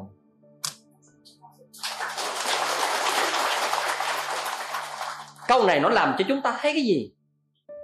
Chúng ta không phải nguyện cho tất cả chúng sinh mà trái lại ở đây để chúng ta phải lãnh đủ những điều đó đâu. Nhưng mà nếu chúng ta nghĩ rằng chúng ta nguyện như vậy để chúng ta được cái này thì nó lại không được. Đó là bằng tham. Ở đây nguyện cái nó mang lòng đại bi chứ không phải là bằng lòng tham. Cho nên khi mà các vị cúng chùa nguyện cầu tam bảo trường tồn cho gia đình được hạnh phúc hay là cho tất cả chúng sinh được bình an. Tất cả những cái đó nó làm cho tâm lượng các vị rộng lớn. Cái hành động thiện mà không nghĩ cho riêng mình, cho nên từ cái đó cái phước báo nó nâng lên rất là nhiều lần. Cho nên vì vậy các vị đọc trong kinh mục liên sám pháp, các vị nhớ cái hình ảnh của la bốc ở trong kinh đó không? Ở đây ai đã từng đọc không? Là la bốc mà khi bị đọa vào trong địa ngục, mà bị đội cái dòng lửa trên đầu á cái hình ảnh này các vị có thấy không? Khi đội cái dòng lửa trên đầu thì sao? Nóng. Thì lúc đó la bốc chịu đời không nổi khi dòng lửa đã đội trên đầu mình. Cho nên vì vậy, cho nên nghĩ làm sao cái cách gì đó để đã được lấy cái dòng lửa này ra, nhưng bằng nhịp cảm đã làm thì không thể nào chạy khỏi. Thì lúc đó đó, la bốc mới hỏi với cái chúa ngục rằng nó tôi phải đội dòng lửa này bao lâu? Thì lúc đó chúa ngục mới nói rằng là, ông phải đội cái dòng lửa này đến khi nào có một cái người mà bất hiếu phạm tội ngũ nghịch như ông. À thì xuống đây thế vào thì lúc đó ông mới được thoát khỏi cái dòng lửa này đeo trên đầu. Thì thay vì chúng ta thì sao? Chúng ta cầu sao mà cho trần gian này có những cái thằng nào mà nó nó phạm tội giống như mình đặng nó đọ sớm xuống đây để nó đội cái dòng lửa thế mình, đúng không? Thường thường là chúng ta như vậy, có phải không? Phạm phu mà tôi mà bị vậy, tôi cũng cầu cho thằng nào nó bị sớm xuống nó đổi thế tôi. À. chuyện chuyện này nó đương nhiên là như vậy. Nhưng mà trái lại, cái ngài lại là khác. Ngài đổi dòng lửa ngài đau khổ ngài nóng bức và ngài nhớ lại cái tội lỗi của mình đã làm với cha mẹ. Nè, cho nên cái lỗi này mình thấy rằng nếu trên dân gian này mà càng có người đổi thế sớm mình, thì có nghĩa là dân gian đã quá nhiều người làm chuyện ác. Cho nên lúc đó ngài mới khởi tâm đại bi, thà để nhân gian đừng ai làm ác giống như mình. Làm sao nguyện cho đừng có những chúng sinh nào mà nó làm những cái chuyện mà tội lỗi giống như mình, để cho mọi người được gia đình hạnh phúc, hòa thuận, hiếu thảo, an vui, để chúng sinh được bình an và đừng có những kẻ nào tội thì lúc đó ngài mới khởi lên một tâm nguyện rằng, tôi xin nguyện đội dòng lửa này suốt đời suốt kiếp. Miễn làm sao dân gian đừng có người nào làm tội lỗi giống như tôi, để rơi đỏ mà đội dòng lửa khổ đau giống tôi. Xin thưa các vị, bằng cả một lòng đại bi và hiểu biết rộng lớn như vậy, bằng suy nghĩ đó tự nhiên vừa nghĩ xong, dòng lửa biến mất cái này nó cho chúng ta một cái quan niệm về sự tu học rất là lớn. Chúng ta thông thường, chúng ta tu hành, chúng ta cứ nghĩ rằng mình chỉ cầu cho mình, còn chuyện ai là không quan trọng. Chính đó là cái tâm của phàm phu. Cái phàm phu này ở làm cho chúng ta công đức chúng ta không được lớn và không được rộng. Vì vậy trong quy trình của nhân quả, nó không lệ thuộc vào cái chuyện mà chúng ta làm nhiều hay ít mà nó lệ thuộc vào cái tâm lượng của chúng ta trong hành động đó. Ví dụ chúng ta là một người nghèo, khố rách áo ôm, mà chúng ta đem đến chúng ta cúng chùa một ngàn đồng. Một ngàn đồng đó nó có giá trị bằng một triệu đến một trăm triệu, thậm chí đến một tỷ bạc của những người tỷ phú. Ở đây là chỗ này quan trọng. Cái khả năng của mình để có một ngàn đồng với mình thậm chí cả một ngày làm việc vất vả vô cùng, nhịn ăn, nhịn uống, nhịn mặc để có được một đồng tiền này. Không dễ tí nào. Còn người kia có thể cúng 10 triệu 100 triệu, nhưng mà họ là kẻ giàu có thừa tiền, sẵn của. Cho nên chính cái cúng 100 triệu thì có phước theo 100 triệu, nhưng mà nó lại ở đây, một ngàn đồng này cũng có thể sánh với 100 triệu, thậm chí sánh hơn. Bởi vì sao vậy? Người cúng 100 triệu mà họ không nhịn đói, nhịn khát, họ không có từ bỏ một cái bữa nào về đời sống của họ cả. Nhưng mà người này biết đâu cúng một ngàn, năm ngàn, mười ngàn. Họ lại là nhịn đói một ngày. Họ là nhịn khát một bữa. Hay là một cái gì đó trong cuộc đời của họ phải tăng tiện mà nên những đồng tiền này. Cho nên các vị đừng quá quan trọng đối với việc làm phước của chúng ta trong cuộc đời. À. cho nên cuộc đời này ai cũng có thể làm phước được quan trọng nhất là nếu làm phước mà chưa gặp những điều thiện đến với chúng ta, thì cần phải quán chiếu tư duy về thân phận mình, chứ đừng dội trách trời, trách đất và trách cuộc đời bất công. Không có một hành động nào trong cuộc đời của chúng ta mà làm ra mà nó mất cả.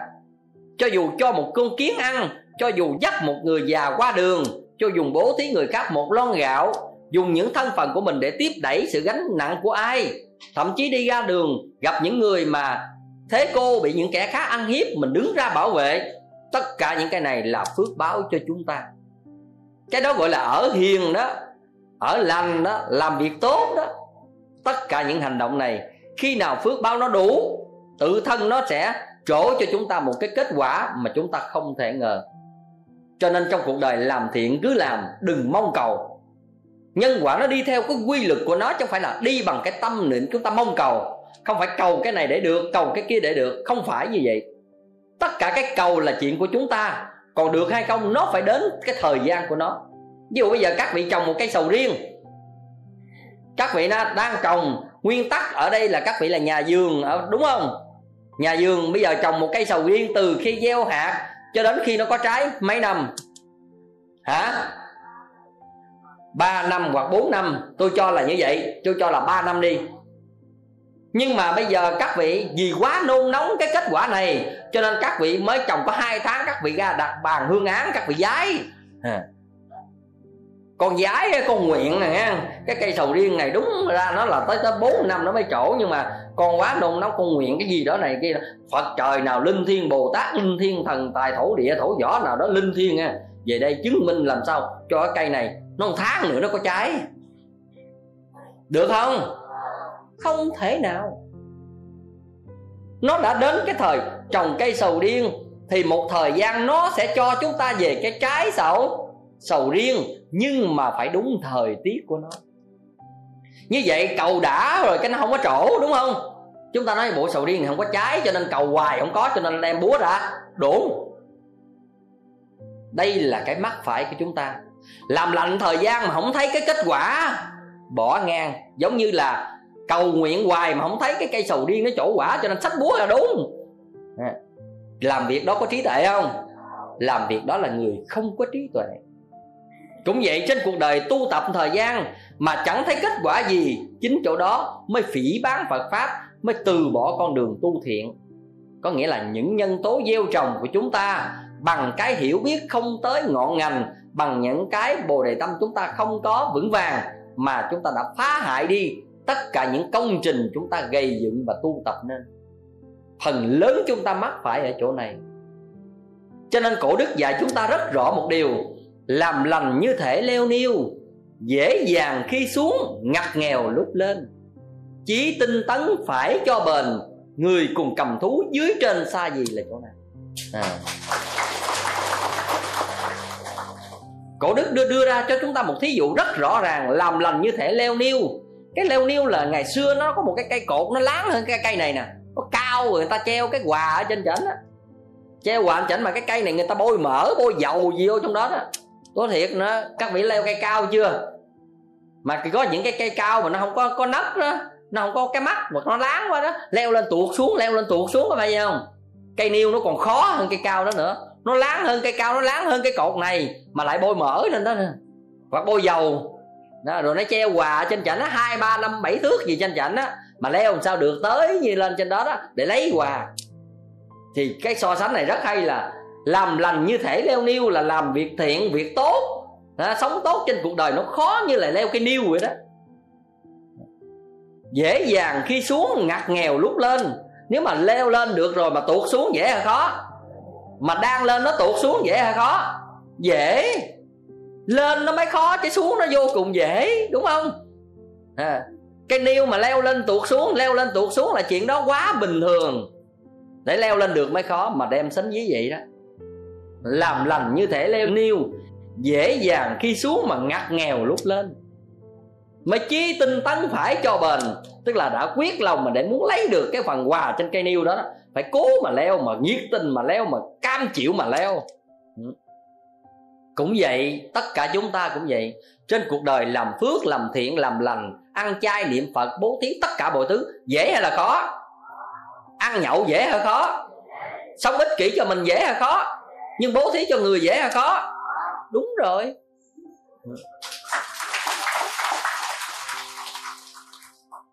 Mua cho mình một chiếc xe hai, ba chục triệu, dễ hay khó? Dễ. Nhưng mà cầm trăm ngàn bố thí người ta dễ khó? Vô cùng khó đúng không? Mua cho mình chiếc xe hai ba chục triệu thì còn lựa xe nào đẹp này kia. Nên nhiều khi người ta nói xe này đẹp hơn nè, thêm 5 triệu nữa đi, xe này xịn hơn. Chúng ta cũng sẵn sàng bỏ 5 triệu nữa để xịn hơn. Nhưng mà đi ra bố thí người ta, móc ra 10 ngàn đồng để kiếm cho, mà móc ra hoài, kiếm hoài nó không có 10 ngàn. À. Nặng ở trong đầu làm sao bây giờ trước khi cho nó cũng phải là cái gì đó. Cho nên ở đây, nếu để sống cho mình kẻ nào cũng sống được.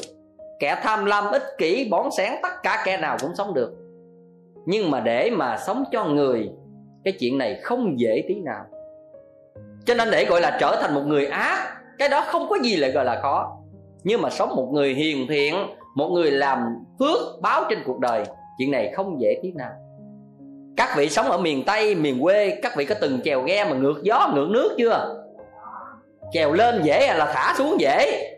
À. xuống khỏi cần chèo thả không nó cũng chạy ra sông cái đúng không? Ừ. lên nó nó mới vất vả. Cho nên để gọi là làm phước làm lành tu thiện không dễ đâu các vị. Mong cầu cho mình được hạnh phúc an vui thì người nào cũng mong. Mà làm thì lại không muốn làm. Ăn mặn cả đời dễ hay khó. Ăn chay ngày dễ hay khó đó nó vậy đó. Cho nên thưa chứ thật với các vị cả một đời ăn mặn chẳng có phân bua tí nào. Muốn ăn chay ngày phải chuẩn bị đủ hết á chân mình mới ăn nổi. Có phải không? Cái này nó là ở chỗ đó. Cho nên tất cả chúng ta mới thấy rằng để làm người tốt để sống như một người hiền tất cả mọi thứ không dễ. Cho nên ở đây muốn làm một người hiền muốn làm một người tốt trên đời phải có trí tuệ phải có bản lĩnh chứ không phải là một con người đẩy đâu lùa đâu ở đó ghề ghề đó đâu các vị. Phải đầy đủ trí tuệ đầy đủ tâm lực đầy đủ sự hiểu biết. Chúng ta mới kiên nghị để làm tất cả những việc lành để mà tu thiện à, để giúp ích cho chúng ta trên con đường giác ngộ tu thiện. Cho nên ở đây tôi muốn nói với các vị nhắn nhủ một điều tôi vừa giảng bài giảng vừa rồi, đó là bài giảng hoa sen trong bùn.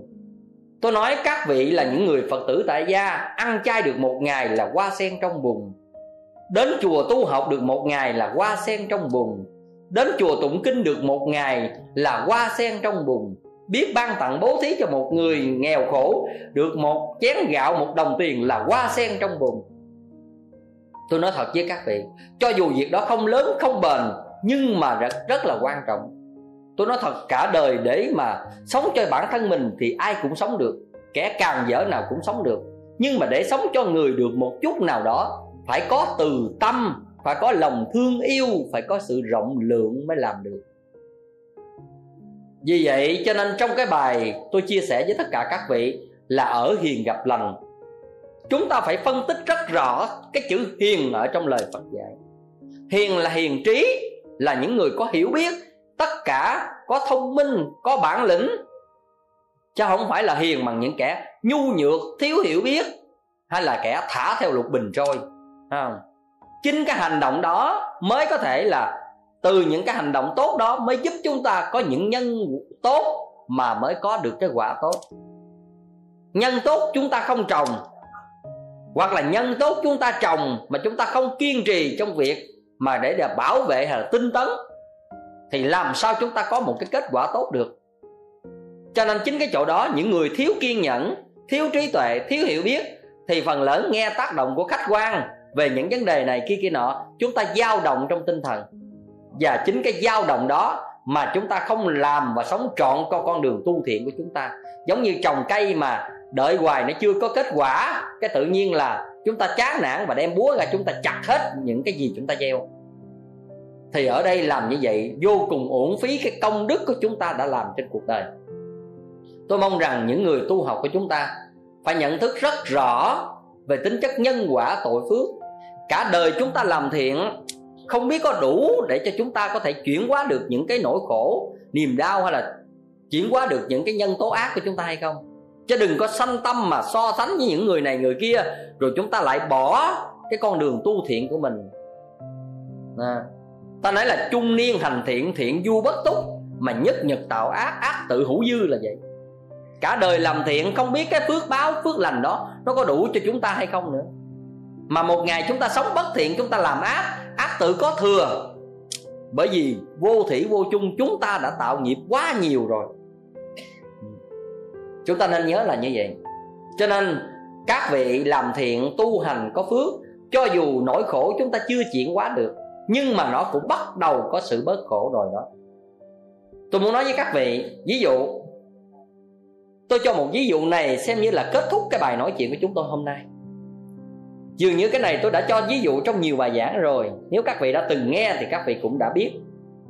Tôi cho ví dụ là cái ác nghiệp, cái tội lỗi của chúng ta như là một nắm muối.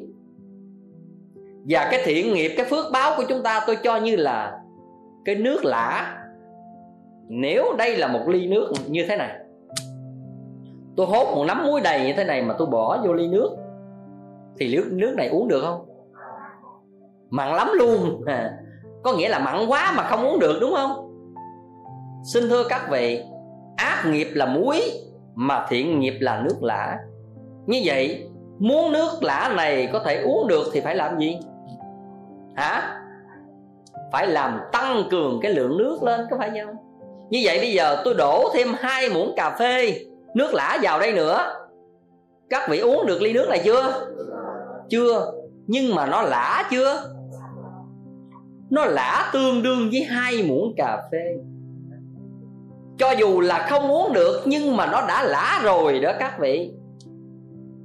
Cho nên ở đây, chúng ta thêm một ngàn muỗng cà phê thì nó lại khác. Thêm một triệu muỗng cà phê vào thì nó khác, cũng từ muỗng như vậy thôi vậy thì tôi muốn nói cái gì? Cho dù các vị thêm 10 phi nước vào trong cái lượng muối này, thì lượng muối này nó có mất không? Mất không? Không. Nhưng mà chúng ta thêm càng nhiều nước thì cái tính chất của muối về vị mặn còn không?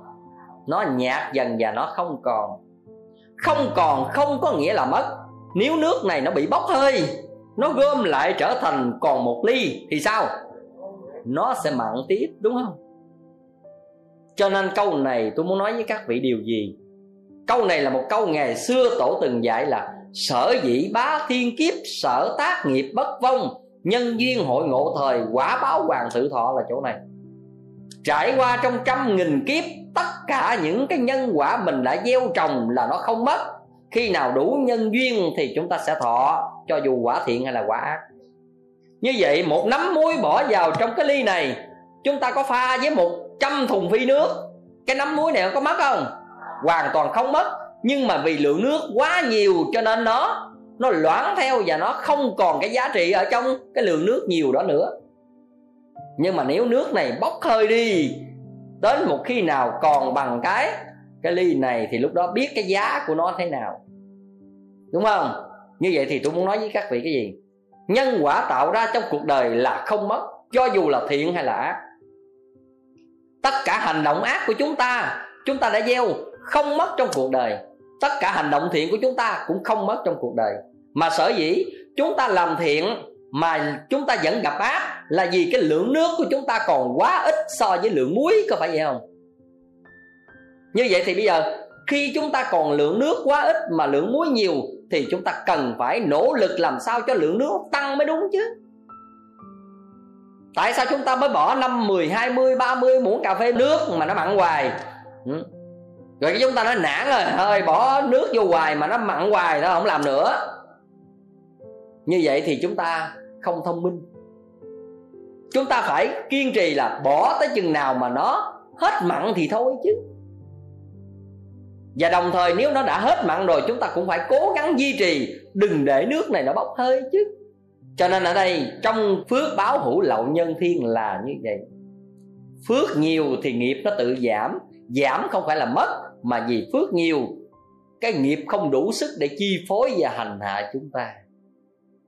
Nhưng mà khi chúng ta kém tinh tấn hoặc mất phước do lý do gì đó, thì cái nghiệp này nó sẽ chi phối lại chúng ta đời này là một quy luật như vậy, cho dù đời này, đời sau, trăm ngàn đời sau, trong kiếp sống luân hồi, nó là như vậy. Cho chúng ta cần phải tu là gì vậy? Khi nào tu mà gặp nhiều ác nghiệp, cần phải nhận ra rằng chưa đủ lượng nước để hóa giải cái lượng muối này. Cần phải giữ vững niềm tin và tu hành. Cho nên cái câu ở hiền rập lành là một câu nói chuyện rất nôm na cho chúng ta hiểu một cái khái niệm cơ bản là như vậy. Nhưng mà ẩn sâu trong nội dung của cái này là những điều để giúp cho chúng ta giải mã được về tính chất nhân quả. Và chúng ta phải hiểu được cái chữ hiền một cách đúng nghĩa của nó. Còn bằng không, tất cả chúng ta hiểu không đúng nghĩa thì chúng ta sẽ phân tích hoài mà cho nó không có ra. Và đôi khi chúng ta lại thắc mắc, tại sao cuộc đời tôi không làm hại ai, không làm gì hết, tôi cũng ở hiền, ở lành như thế này mà tôi gặp khổ đau hay là lận đận hoài? Ừ, cái đó là tùy cái sự nhận thức của chúng ta. Tôi chỉ phân tích với các vị chừng ấy để cho chúng ta hiểu được cái quy trình nhân quả tội phước mà để các vị giác ngộ theo lời Phật dạy. Và tôi muốn nói với các vị, chân lý là một. Cho dù chúng ta có nhận thức được hay không, quy luật cuộc đời vẫn không khác hơn được. May mắn nhờ học Phật, chúng ta nhận ra được chân lý. Còn cái chuyện làm tùy hoàn cảnh khả năng của chúng ta, làm được bao nhiêu tốt cho mình bấy nhiêu còn những hành động nào của chúng ta chúng ta phải hoàn toàn chịu trách nhiệm trước hành động đó. Làm cái ác bao nhiêu, chúng ta phải trả tương đương những gì chúng ta gây. Đó là một quy luật mà không khác hơn trên cuộc đời. Chúc các vị tinh tấn trên con đường tu hành để được lợi lạc dài lâu. A gì đạo phật. Lời cuối cùng, thầy xin chân thành cảm ơn tất cả các vị để dành thời và quý áo, quý lắng nghe. A gì đạo phật.